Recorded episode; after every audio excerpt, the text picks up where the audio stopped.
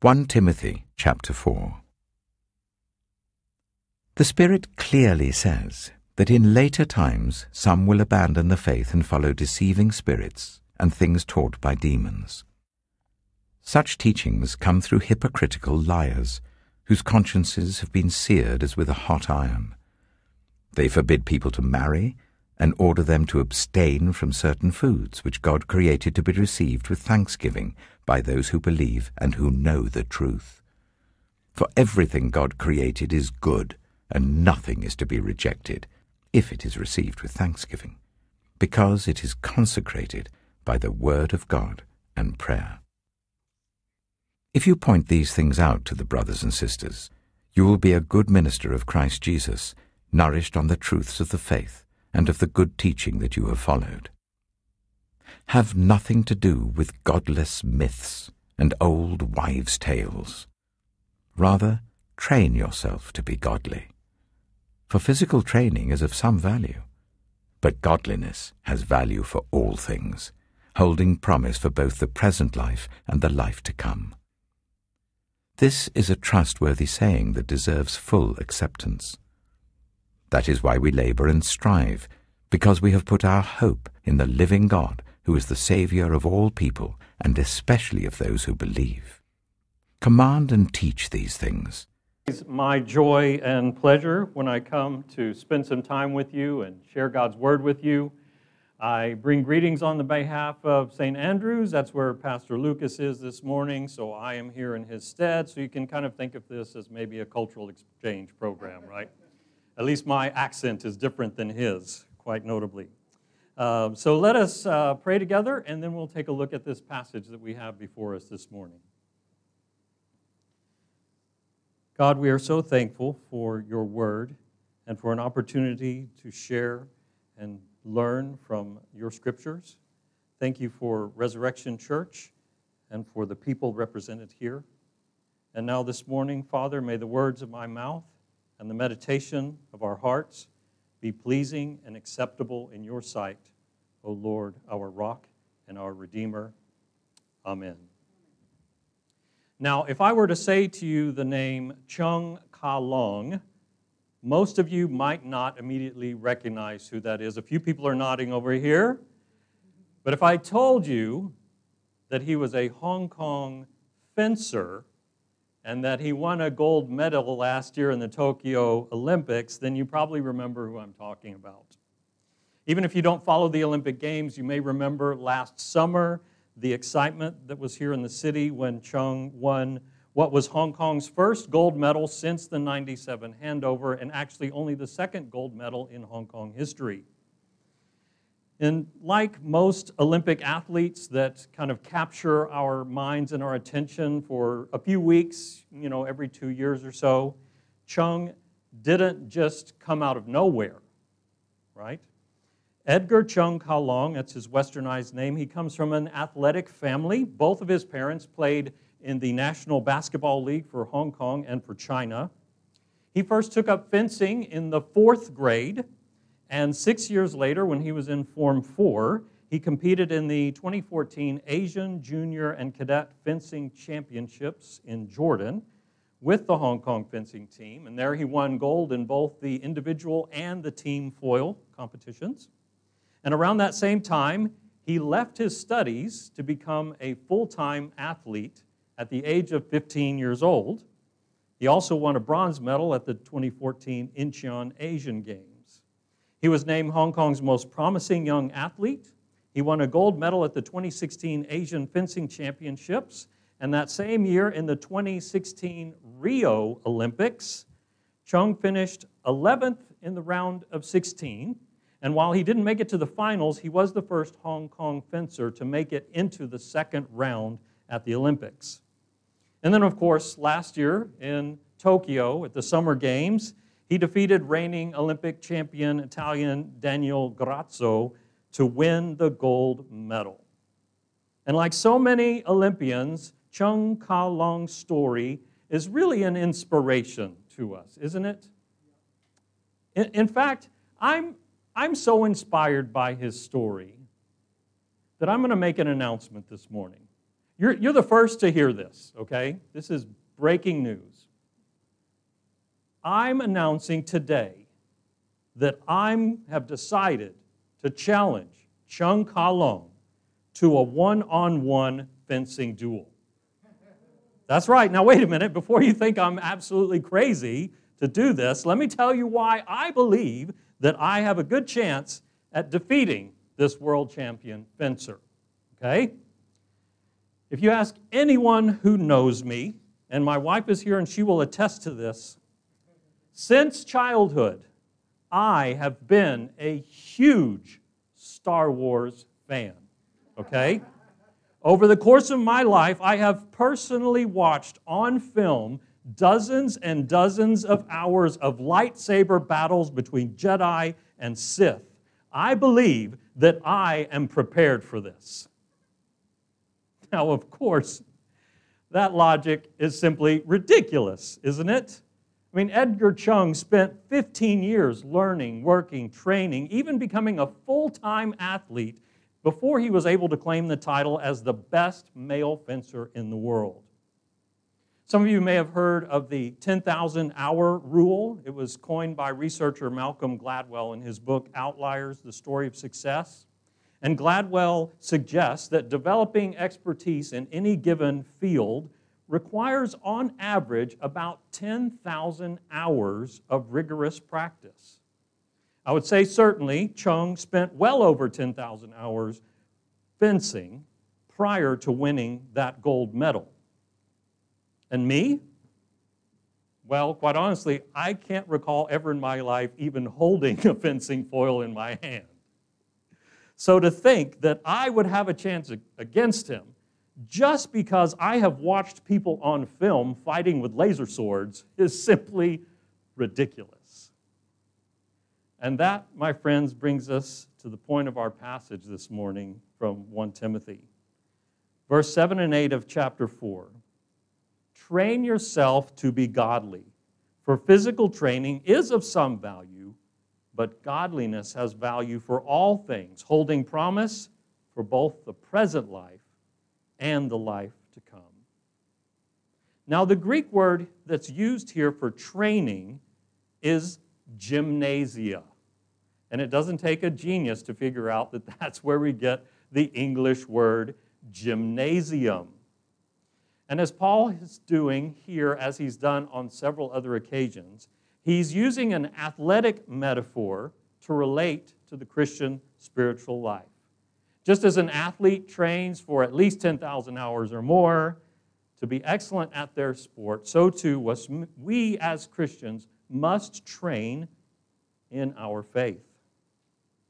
As Paul says, physical training may do you some good in this life, but spiritual training will benefit you for life here and for eternal life to come. Now, I know that you've been making your way through this first letter of Timothy uh, for several weeks with Pastor Lucas. Uh, you know probably that this letter was Paul's instruction and encouragement to his young protege Timothy, you know, giving him some insights on how to effectively lead a congregation. And here in today's passage, we find Paul in just two paragraphs doing something very simply. He sets up first a problem, and then he responds by giving a solution. And here's the problem that he presents right at the beginning in verses 1 and 2. The Spirit clearly says that in later times some will abandon the faith and follow deceiving spirits and things taught by demons. Such teachings come through hypocritical liars. What a way to start off. That's pretty ominous stuff there, isn't it? I mean, people abandoning faith, there's deceiving spirits, there's demonic teaching, hypocritical liars. This is pretty scary, right? You may remember that back in chapter 1, Paul has already dealt with the issue of false teachers, and it's so important that he drags it up again right here at the, near the end of his letter. Now, just as a side note, if you're reading this and you're thinking, oh, wait a minute, Paul says there, in the later times, there will be people abandoning faith and listening to false teachers. Oh, well, that, that sounds a lot like our day. That sounds very current. Well, maybe we really are in the last days. Well, let me break this unfortunate news to you. This is true of any era of Christian history. It goes all the way back to the origins of the Christian church. I mean, obviously, Paul here is warning Timothy about. The phrase he uses, the later times, that just refers to the kingdom age, the messianic age, the age after Christ has come, which we all know is where the church has been for the last 2,000 years. But in Paul's time, some of these false teachings came from a group that you may have heard of before called the Gnostics. You see what he references there in verse 3? They forbid people to marry and order them to abstain from certain foods. That's, a very unusual sounding uh, instruction and prohibition. And this possibly could be a reference to Gnostic teaching. You see, Gnostic, Gnosticism emphasized a personal spiritual knowledge. And it said that our spirit has a, a spark of the divine, a spark of God that is somehow trapped in our physical body. And our physical body, like all matter, is evil. Only spirit is good. So any physical pleasures, like, for example, marriage or eating good foods, is sinful.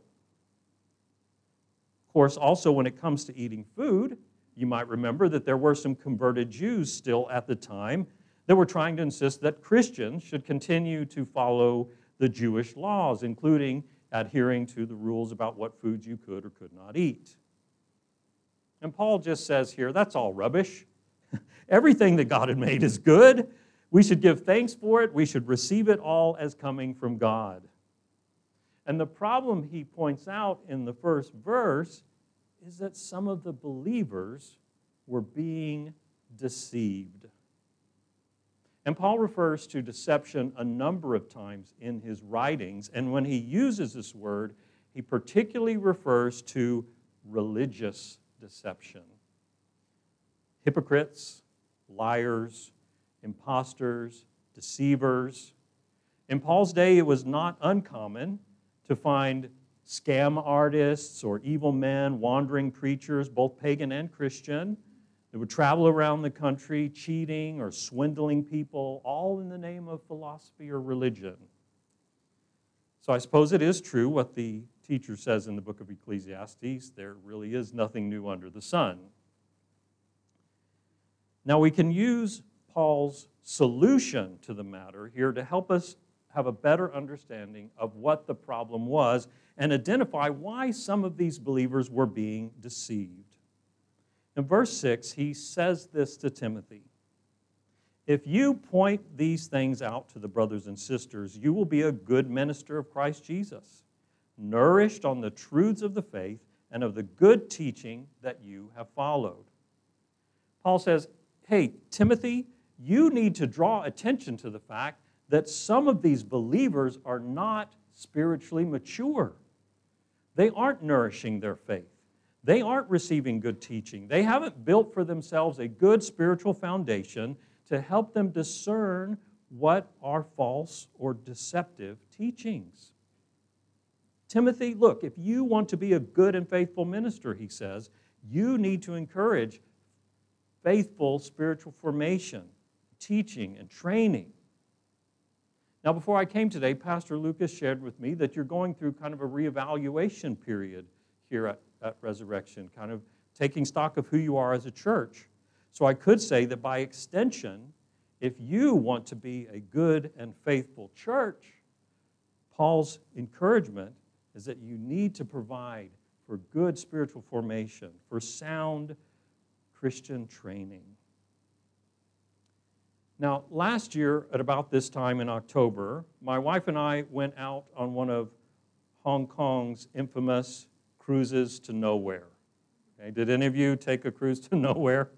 We enjoyed it so much, we actually went on a second cruise to nowhere over Christmas break. It was so much fun. I mean, there were two cruise lines coming out of Kai Tak, so we had to compare them both, right? Now, if any of you have ever taken a cruise before, you know uh, what a relaxing, peaceful, and yet really a simple experience it can be, right? there is food available to you all day, from breakfast all the way to a late night snack. There is entertainment in every direction. There are shows, live music, concerts, dancing, magicians, you name it.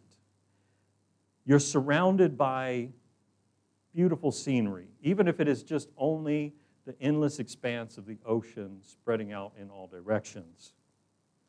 Pretty much everything you need or want is provided for you. And now I think that many people view the Christian life with sort of a cruise mentality.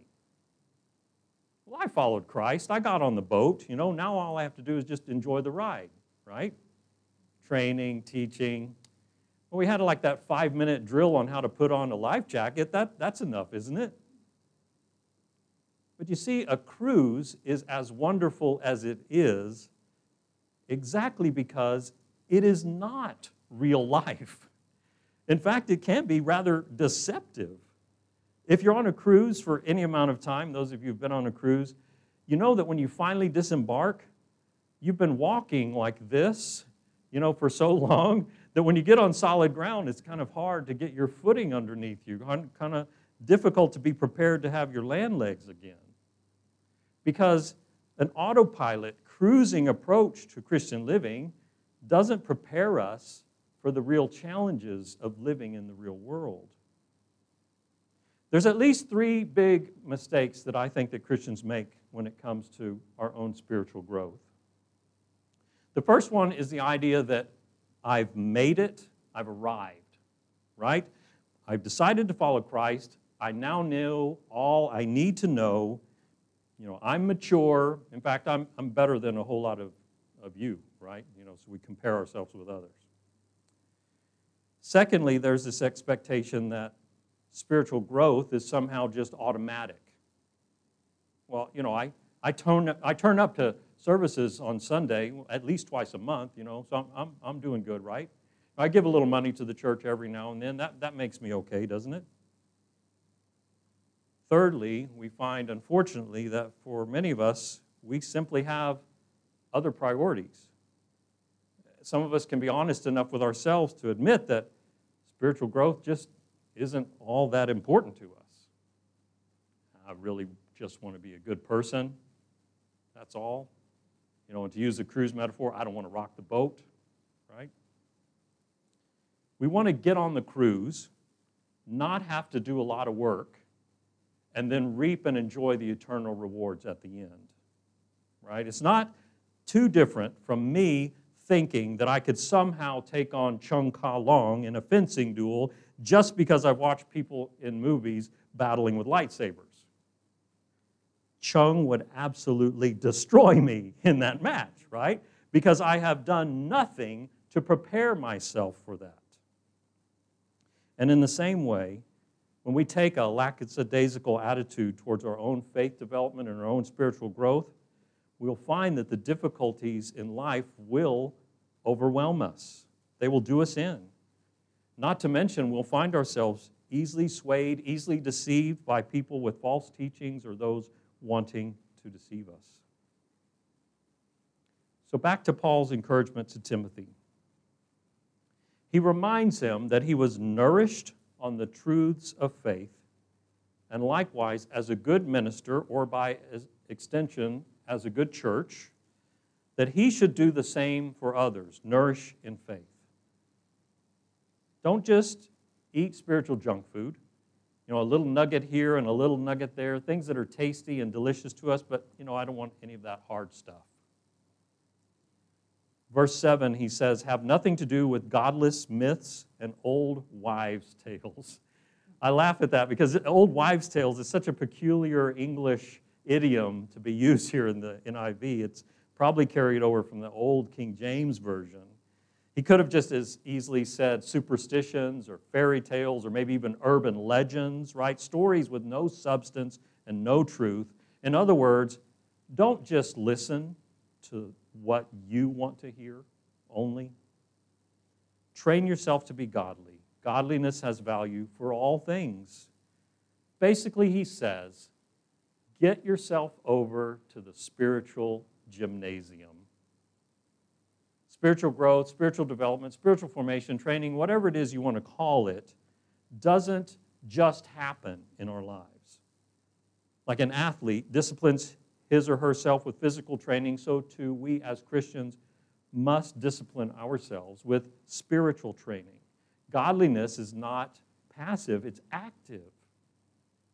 And you know, we often refer to our spiritual lives as a Christian walk. So, what is it then, if we're counting our steps, that helps us get in our daily 10,000 spiritual steps in our Christian walk? Well, coming together on Sundays for worship and preaching absolutely is essential, of course, but that should just be our launching point, our starting point, our foundation. You know, just listening to someone tell me about the basics of the sport of fencing does not give me what I need to challenge Chung Ka Long. It doesn't work that way. Personal, daily spiritual disciplines like, you know, Bible reading, prayer, praying with our, our families, reading devotional materials. These are the types of things that take us to the next step, that take us to the next level, developing our spiritual life. But may I commend to you this morning something that I find incredibly beneficial the practice of joining a growth group if you really want to go deeper in your faith journey. Throughout my adult life, I can say with all confidence that I have personally found no practice more beneficial in my life than belonging to a small group of believers who gather together for prayer, Bible study, learning, and encouragement. And I can say that for several reasons. First of all, growth groups require commitment, not just to God, but to other people, right? You know, it may be easy on Sundays to skip out and, and not be missed. But growth groups force us to be accountable with our time in relationships. When we don't show up, people notice. Secondly, growth groups foster within us humility and grace. I don't know if you've noticed this, but even among Christians, there's a lot of different opinions and perceptions and a lot of different views about things, right? And when you put yourself into a small group, into a growth group, you learn from others and you learn about others. We develop humility, we develop grace and giving grace when we begin to accept those differences between one another. And if we're humble and honest with ourselves, it's those closest Christian brothers and sisters who are the ones that help us see our own blind spots in our Christian lives. And thirdly, in a similar way, growth groups are a vessel that God uses for both support and encouragement. I think in almost every small group that I've ever been a part of, there has been at some point or other an individual or a couple who has experienced a time of crisis. Sometimes it's been my wife and I. But we can look at those times and we can see them as inconvenience or we can allow ourselves to then be a conduit of God's mercy, grace, care, and provision for one another. It's a beautiful thing. Now, let me say that Pastor Lucas did not ask me to tell you that. that's, that's some free advertising for me because I believe it to be true. And as you're going through a time of, you know, kind of reevaluating who you are as a congregation, who you are as a church, I would suggest to you and encourage you to give serious consideration if you're not already a part of a growth group or a small group to join one, to experience what it's like to be in a small fellowship of Christian community. And I guarantee that if you do that, you'll come back and you'll thank me later. Okay?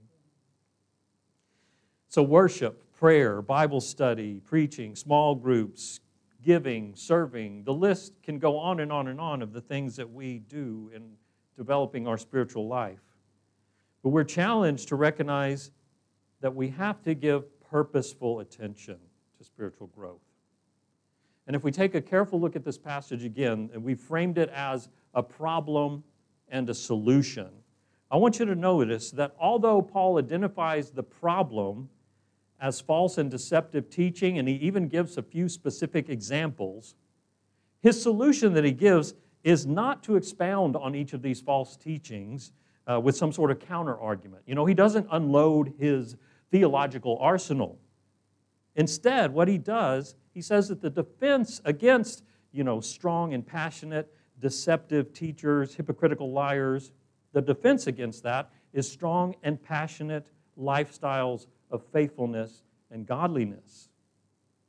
Now, certainly, there may be times in our lives where we do have to counter false teachings on a point by point basis. But the emphasis here is that if we're grounded, if we're trained and, and spiritually uh, strong enough in our faith, then we are less likely to be deceived. We're less likely to be taken in by people that want to lead us astray.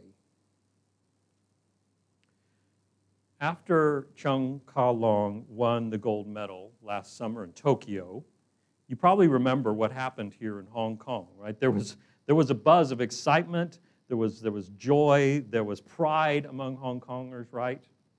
But there was something that they also called the Ka Long effect. Fencing schools across the city received a surge of interest from parents wanting to enroll their kids in fencing lessons, right?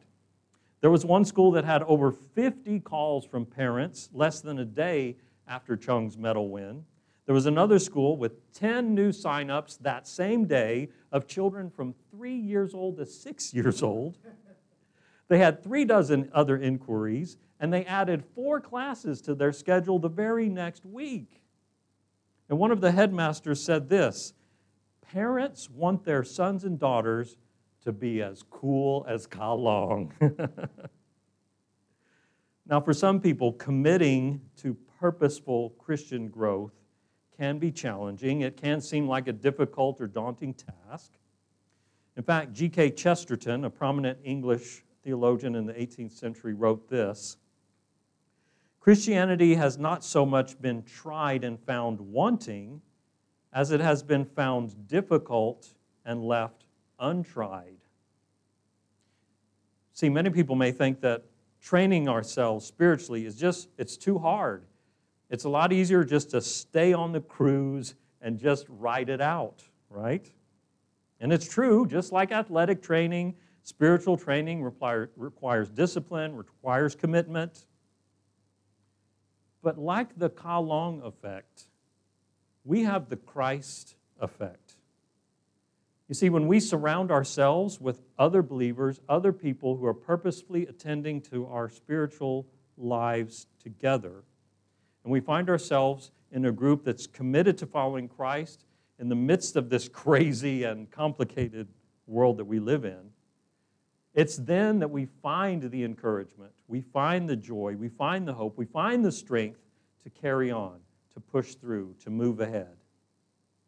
We pursue God wholeheartedly, not just for ourselves, but also as an example to all of those around us. And Paul says godliness has value both in this life and in the life to come. When interviewed after his gold medal win, Chung said, We must persist and we should not give up easily. I want to thank all Hong Kong people for their support. After winning, I told myself, I can't get complacent. I'll continue to work hard to bring glory to Hong Kong.